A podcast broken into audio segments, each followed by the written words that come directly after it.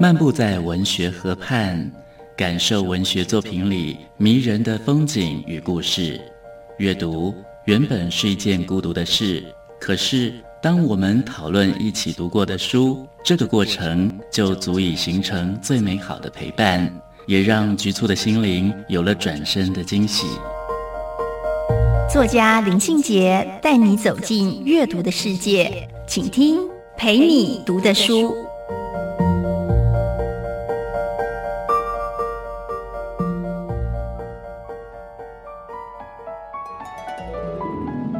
大家好，我是林信杰。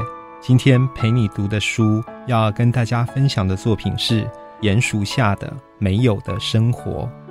鼹鼠下是一位非常早慧、敏锐的散文作家，在他的作品里面常常有诗的光泽。这一本《没有的生活》是鼹鼠下第二本散文作品。散文作品里面最难写的其实是当下。鼹鼠架在处理当下的时候，它呈现了像诗一般的散文记忆。它文字非常优美，而且具有诗意。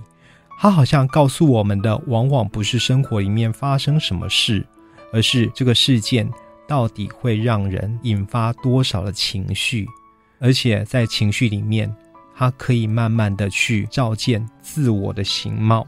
鼹鼠下的第一本书《白马走过天亮》曾经告诉我们许多孤独的故事。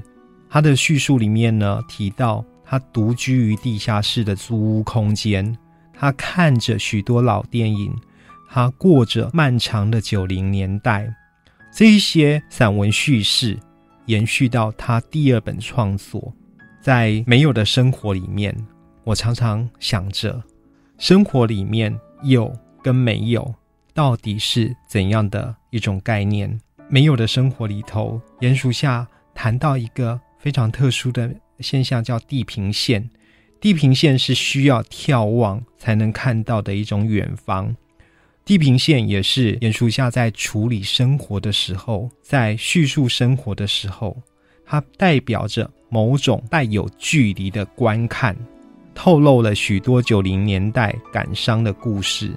包括九零年代，我们开始用 FB、用 IG，然后更早之前的 BBS，他就写到他在网络时代开展他自己的生活经验。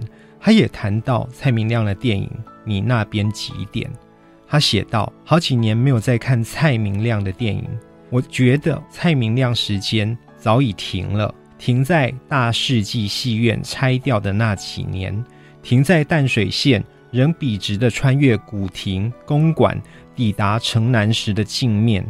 谈到九零年代的记忆，鼹鼠下说，九零年代是个电影跟音乐都很丰富的一个时代。那么，在这一本没有的生活里面，我还喜欢他怎么样去面对自己的生活，让自己的生活不要干枯，不要充满了琐碎跟无聊。有一篇文章叫《野姑之秋》，母亲说：“不要在猫的面前换衣服，谁知道猫会看见什么？”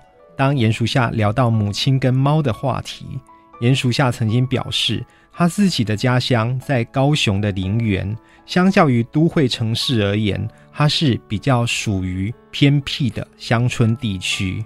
他说呢：“我的妈妈没有宠物的概念。”所以呢，在妈妈的感受里呢，动物会有一种神秘性吧。这就是鼹鼠下在叙述生活的时候，用一种非常诗意的方式来观看自身。他从高雄到花莲，从花莲到台北，从台北又到台中。我们其实不知道鼹鼠下的下一站会将前往哪一些地方，但是我们可以确定的是。他从散文集《白马走过天亮》到这一本没有的生活，他从九零年代的主题出发，他其实保留了很多的时代的记忆，也给予我们很多的想象空间。今天跟大家分享的书是《鼹鼠下的没有的生活》，